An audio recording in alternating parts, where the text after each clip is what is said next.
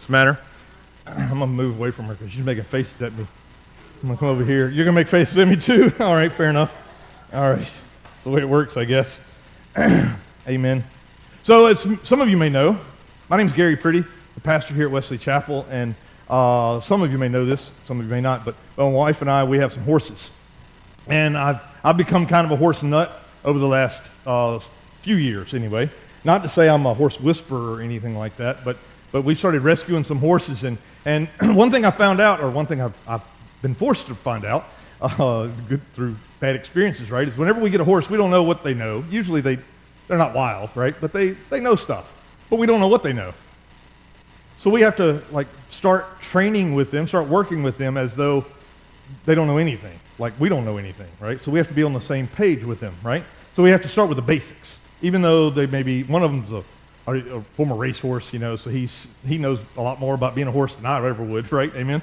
So, but but so that we're on the same page, we start at the very basics, the very, the very foundational stuff. If you've ever been around horses or not, uh, or pretty much any kind of animal, even human beings, right?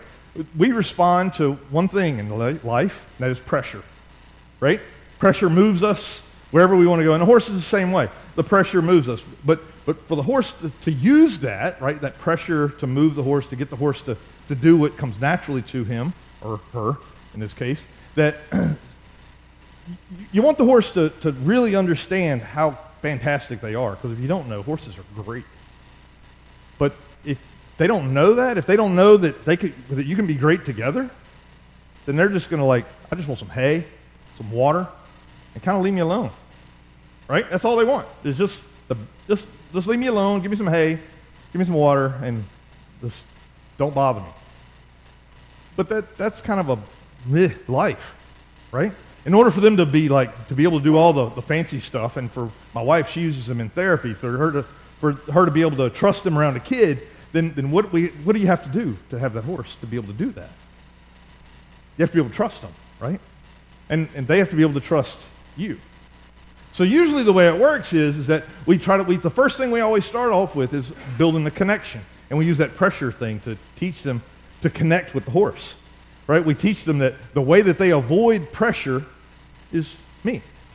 I'm the source of relaxation, or my wife is, right? Like we're the, we're the, we're the place, if you want peace, come to me. That's what we teach them, right? We teach them, they, they move away from it, and then when we remove it, they look at us, and they're like, ah, oh, there you are. Whew. I was running from that rope. It had me scared to death. But there you are. And they'll stop running. They'll just stop and walk over to you like, hey, how you doing?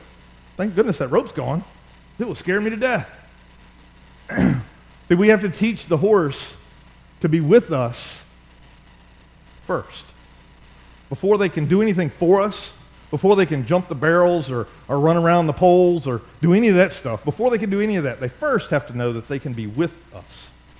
They don't have to be out by themselves, that the best place for them to be is actually right here next to me. But you have to teach them that. Very similar thing about what we understand about Jesus is the best place for us to be is for him to be with us, right? But when, when we think of, in Christianity, we think of that Jesus came for us, right? Easter, he came to die for our sins, right? Before Easter, though, what comes? Christmas. And Christmas is the time when we remember God is with us. With us has to come before the for us. We have to get this part, that he is actually with us. Before the for us that he did for us on Easter, before it really matters. Because if we don't have the connection with him, that him dying for our sins on the cross, we don't really get it until we get the fact that he came to be with us. And so that's what I wanted to talk to you about tonight. Raise your hand if you would. Yes, this is interactive, and, and no, that's not a, well, you know, one of those questions that don't really ask for an answer. But raise your hand if you would if you've ever prayed the prayer, God be with me. You ever prayed that prayer? Amen. I think we all have, right? It, whether, no matter what it was, it was a test we were taking, or or we were about to knock on the door to pick up a girl for prom, or or whatever it was, we were like, oh, Lord, please be with me. I'm scared to death, right? We prayed that prayer. God, be, it may have been a really short prayer. Some of you added a whole lot of stuff to it, that God be with me. But what do we mean when we pray that, God be with me? What do we mean? What do we mean by that? Did, how is God being there in that moment going to make a difference? I mean, does it make a difference? Does it really make a difference? I mean, is he going to get you out of the problem that you're in? Is that why you pray that? God, be with me right now. But but what if the problem gets worse? If the problem gets worse, does that mean that, that, that he didn't hear your prayer? Or that he doesn't care? Does it mean either one of those? If, if we prayed, did, did, did he not hear? Did I not pray the right way? Did I not pray it out loud? Loud enough? What happened? This isn't a new question. This isn't a new thing to wrestle with. If you've wrestled with it, I have, we all have. It's not something I just came up with earlier this week. It's been the, it's been the, the line of ancient Christmas carols that we just sang. O come, O come, Emmanuel. That song dates back to the eighth century. The eighth century, they've been singing that song for quite, those lyrics for quite a while. Back then, they weren't carols like we sing them now. They, they chanted songs. They chanted. And it, it was not like we would think of as singing Christmas carols at all. But that those lyrics are based in Scripture that go even further back. That God is with us. O come, O come, Emmanuel. I'll just give you a heads up. Uh, if you're tired of me coughing into this microphone already, me too. Uh, so I've been dealing with this sinus thing for quite a few weeks now, and uh, just ask for your patience with me. Amen? Amen. Thank you for that. Um, so Emmanuel means God with us. We find that in, in Scripture exactly. In the Gospel of Matthew explicitly. It lays it out. Now, now, each of the Gospels, you may not know this, but each of the Gospels, Matthew, Mark, Luke, and John, each of them were written to a different audience, right? Different. It was intended for different groups of people. Matthew was written to the Jews. It was written to people who had, uh, to a predominantly Jewish audience, right, who had been waiting for this promised Messiah. The, the Jews were waiting for a Christ to come. They'd been waiting for hundreds and thousands of years for this Christ to come. So the most important thing that Matthew pulls out in his gospel when he talks about the birth of Jesus is, is the prophetic moments, the, the times where, where Jesus is connected to the Old Testament. Jesus of the of the New Testament is actually the Jesus, the Messiah of the Old Testament that we've been waiting for. That's what Matthew builds it up again. And so much so that Matthew skips over the manger scene completely. He didn't even have it in there. It's like one of the most iconic pictures ever, right? But Matthew doesn't even record it. But he says in Matthew chapter one, verse twenty-one, she'll give birth to a son, and you are to give him the name Jesus, because he will save his people from their sins, he wrote. All this will, took place to fulfill what the Lord had said through the prophet, one of these prophecies that had been, been declared about Jesus years ago. The virgin will be with a child, and she will give and, and will give birth to a son, and they will call him Emmanuel, which means God with us. It was a significant thing. God with us. That part there in the quotation marks, that the virgin will be born with child and give birth to a son, that that is related to the what the prophet Isaiah wrote, get this, seven hundred forty years before. seven hundred forty years before Jesus was born, this was written. It says, I don't have it on the screen, but therefore the Lord himself will give you a sign. The virgin will conceive and give birth to a son and will call him Emmanuel. That was written seven hundred forty years before Matthew. Before Jesus. The fact that it was prophesied seven hundred forty years before it happened should be reason enough to give your life to follow him. Should, that should be enough. Like, okay, like somebody predicted it seven hundred forty years before it happened. Fair. Done, I'm in. But for some of us, that isn't enough. What would it take for you today to give your life to follow Christ? What would it take? Back at the first Christmas, if you remember, after the birth of Jesus, you remember who showed up? Some shepherds, right? They, they followed that star. They worshiped. When they got there, they worshiped with Mary and Joseph. Then they went back to the fields. And what did they do when they got back to the fields? They told everybody. They were singing. They were they were having a good. We, they they even wrote a song. Go tell it on the mountain, right?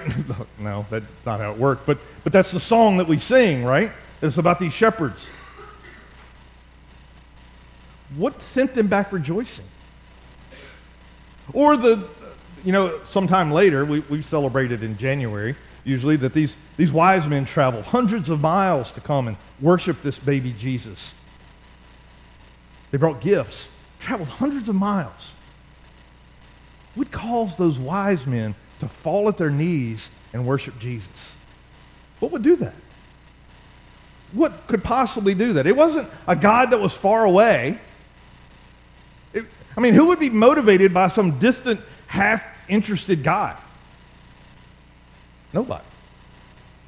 No, this was God. This wasn't, this wasn't a just a watching over you kind of God. This was a God with you. This was Emmanuel. And it changed everything. The Word became flesh. That's what the Gospel of John records it as. The Word became flesh and lived among us, lived with his people. Now, for some of us, this is all too much to believe. It's too, like, far out. Like, it's too... I, I know because I was there where, where you are. If you're one of those folks who see this is just too much. I was there. Christmas is one of those, one of those times, though, where your highs and your lows are magnified. I don't know if you've experienced that or not. But, I mean, if things are going well in your life, then Christmas is fantastic. I mean, you got gifts falling out the door. You got every, I mean, everything is great. But if life isn't going so well, Christmas is also one of those times where it can be the hardest times for many people who are going through difficulty in life. Perhaps you're missing somebody for the first time this season. It makes it hard. It makes it very hard. We can't get it off our mind. We we love to experience God this season, but we can't get out of that, that, that difficulty. Maybe you just don't really feel his presence. I mean, you know there's a person sitting next to you. You can feel them, but you don't feel the presence of God. So you're not so sure. If anything, you may feel far from God, actually, during this season. For others, we're going through some some, some really difficulty. I mean, it, it, if he's with me, then where is he, right? If you're going through hard times, and God is with you, then show up, right? Isn't that what we want? And if he's not showing up, then what's the problem? If he's with me, why is it so hard? Why are, why is everything going, seem to be going against me if he's with me? If, if Emmanuel, God is with us, if that's true, then why, why, why does it seem like Why does it why does it seem like he's not? And then there are others of us who actually don't want God to be with us. Like, like that's the last thing that I want, is God to be intruding himself into my life. Because life is pretty good. And and after everything I've done and, and what I'm about to do, frankly, I wouldn't want God looking over my shoulder. If he's here, he's probably pretty upset with me. So it'd be good if he wasn't. Wherever you are in that, before the end of our worship tonight, we're going to share Holy Communion and we're going to sing with some candlelight. Before you walk out the doors tonight, I pray that you know that he is with you. I pray that you know that he is with you. He always has been and he always will be. Knowing that, Emmanuel, can change your life. I promise you that. Luke chapter one, verse twenty-eight, where it all started. The angel went to her, that's Mary, right? And said, "Greetings, greetings you who are highly favored. The Lord is with you." Now, if, if you don't know the story, he's just this angel has just told Mary that she's going to have a baby. I can only imagine, uh, and I didn't think to ask my wife, but or my daughter, I can only imagine the, the thoughts of a thirteen-year-old girl if she were told that she's pregnant, especially if she's a virgin. I can't imagine the thoughts that are racing through her head. I mean, the fear, the, oh my Lord, are you kidding me? Like, I, I can't imagine. That's Mary. She just heard this news. She had to be terrified. Alone? Who would understand? Who could she talk to? Who could she tell this to? And this is exactly where Emmanuel comes into her life. God with you right now. Right now, right where you are. Maybe, maybe you feel alone. Emmanuel tells you that, that he is your companion. God is your companion. Maybe you're sick. Emmanuel is your healer. Emmanuel co- comes into your life as your healing. His presence brings healing itself. Maybe, maybe it's that you're feeling lost and, and without direction. He is your guide. Emmanuel leads, wants to lead your life. If you're hurt, he wants to bring you hope. If you're weak, he wants to be your strength. If you're, if you're stuck in the sin, he wants to be a savior. He's the only one who's going to want to be all of those things. Paul, the apostle, he wrote to the church in, in Second Corinthians. He said, he described God in this way in, in chapter uh, one, verses three through five. He said that, that he described God as the comforter who comforts us in all our troubles. That God is a God of comfort who comforts us in all our troubles so that we can comfort others. This word that he's described here, right? This word is parakaleo, this word of, of comfort, is God coming alongside of us. Like literally to, to hold us in the midst of our difficult and our hardness, the hardness of life. That God is with you, literally beside you now. Parakaleo.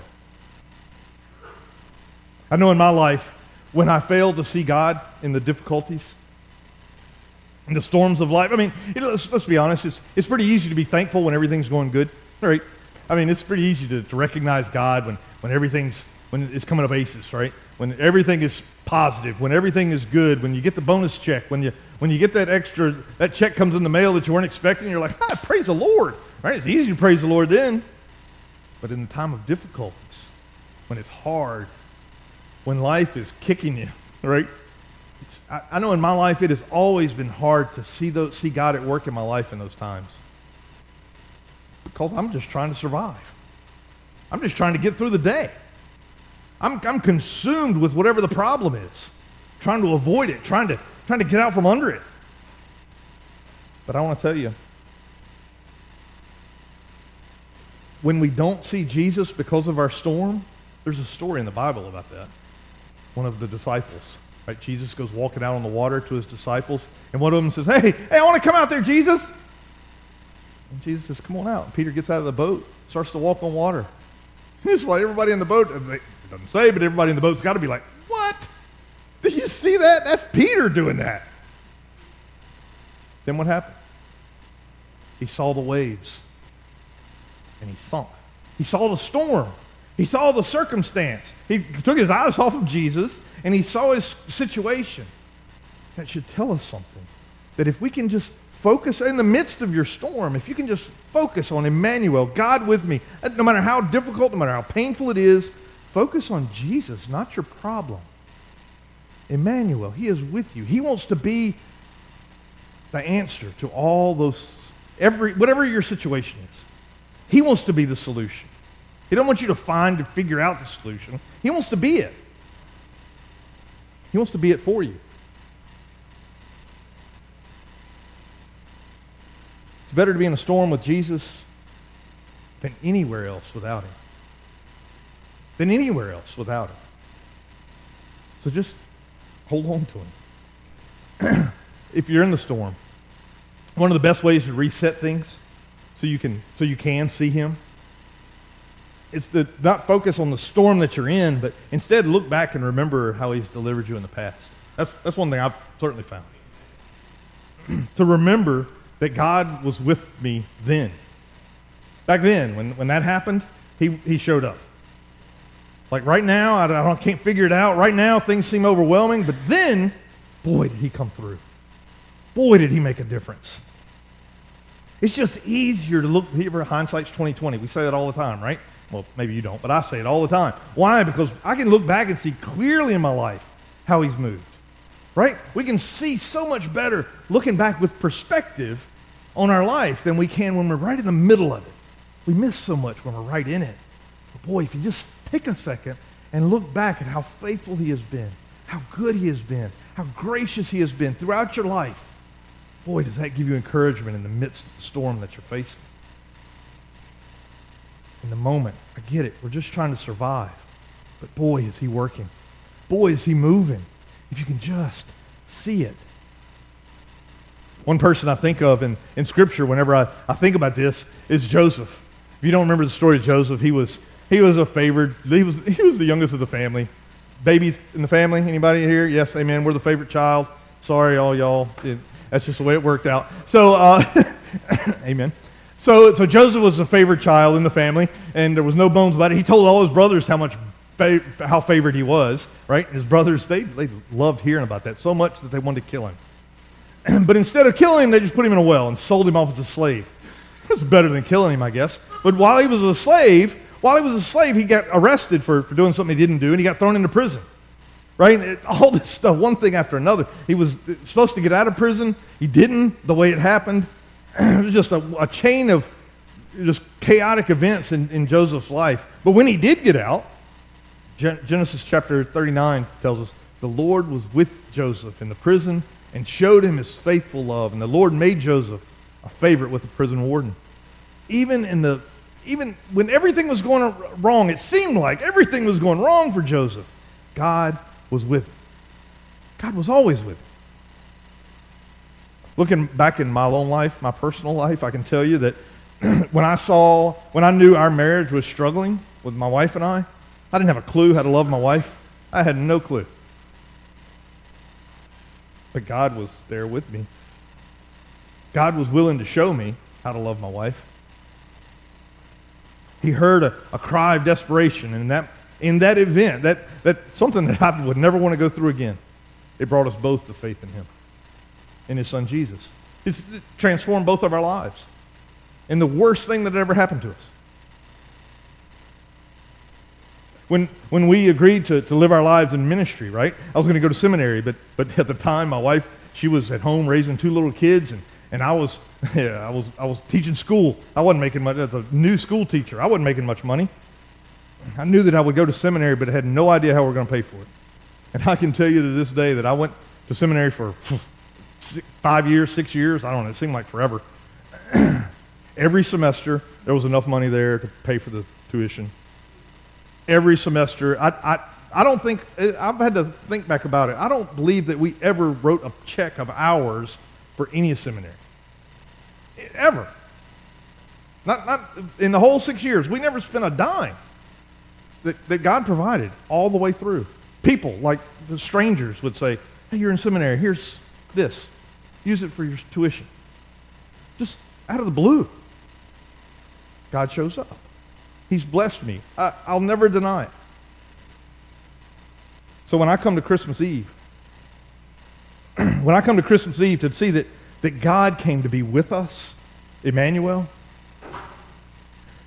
if that's true, if that's true that God wants to be with me, he wants to be with you, What's our what's an appropriate response to that?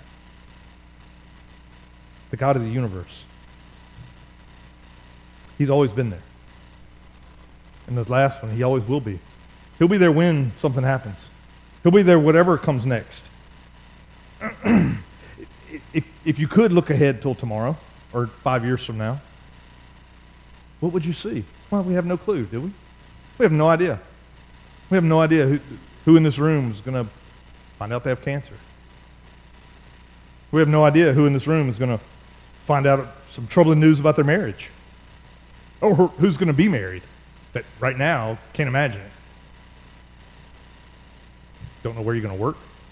Or if you'll be working, or you'll be like one of those pleasantly retired people who just get to do whatever they want.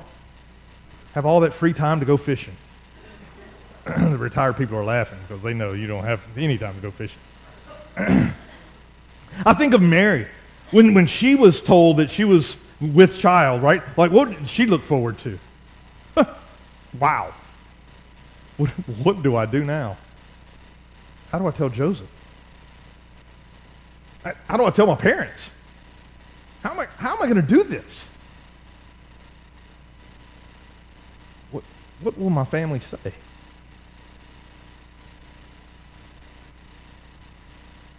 Well, we don't know at the time, what she didn't know at the time, was what all would happen to Jesus. Like, like when she would be there at the cross. She didn't know that that was coming. Wow. If she'd only known, right? But what would she have done if she would have known? If we knew the future, what would we do? Other than, Lord, be with me, right? Go, go back to that prayer. Lord, be with you. Romans chapter eight, John eigh's favorite scripture passages here. Who shall separate us from the love of Christ? Shall trouble or hardship or persecution or famine or, or, or nakedness? I'm not sure how that fits in with all the others, but uh, I get hardship, persecution, famine, nakedness. I'm not sure. Uh, I don't know how that would separate us from God, but it might. Danger or sword? What's going to separate us from the love of God in Christ? No, in all these things we are more than conquerors through him who loved us. For I'm convinced that neither death nor life, neither angels or demons, neither the present nor the future, nor any powers, neither the height nor depth, or anything in all creation will be able to separate us from the love of God that is in Christ Jesus our Lord. Nothing can separate you from the love of God in Christ. Nothing. When God says, I'm Emmanuel, or my son Emmanuel is coming to be with you, there's nothing that can separate that from you. Nothing. God is with you. Today, yesterday, tomorrow. He's there. And all he wants is a relationship with you. All he wants is for you to acknowledge him and say, lead me. I'll follow you. Nothing can separate you from him. Doesn't matter what doubts you may have. It doesn't matter what, what mistakes you may have made, what disappointments you have. It doesn't matter what, what failure or what sin you've committed. It doesn't matter. None of that can separate you from God's love for you in Christ. That he wants to hold you up. He wants to be your Emmanuel. To never leave you nor forsake you. That you would never be alone, no matter what life may bring. On Christmas or the day after.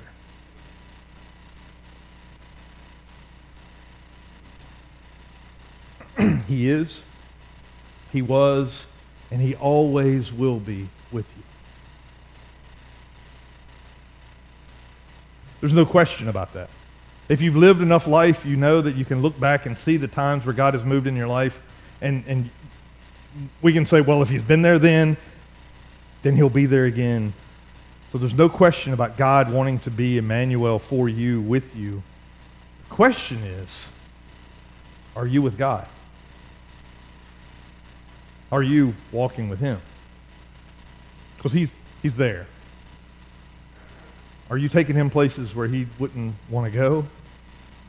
Or are you just going wherever he wants to lead you? I pray this Christmas you experience Emmanuel fully. I'd like to pray for you. Lord Jesus, we love you. We thank you for your goodness and your grace. We thank you that you are Emmanuel. And this night and others, Lord, we get to be in your presence and to celebrate you. That no matter what life is bringing our way, Hmm. the good news is that you are here. And that's not changing. We love you, Lord. And we thank you. Amen. Amen. So tonight we are going to share in Holy Communion together. Um, we will do that. And as you come up to receive the elements tonight, um, we will also, on your way to your seat, we'll give you a candle that you'll take back to your seat with you. Um, we have gluten-free elements for you if you need those. Uh, we also have some packaged elements for those of you who would prefer to have that um, as well. So know that the table is, this is the Lord's table. And he wants you, he wants to share himself with you. So uh, you don't have to be a member of this church or any church. Uh, this is his offering for you. And he would like to share his, himself with you tonight in, the, in Holy Communion. So um, everybody's welcome, all right?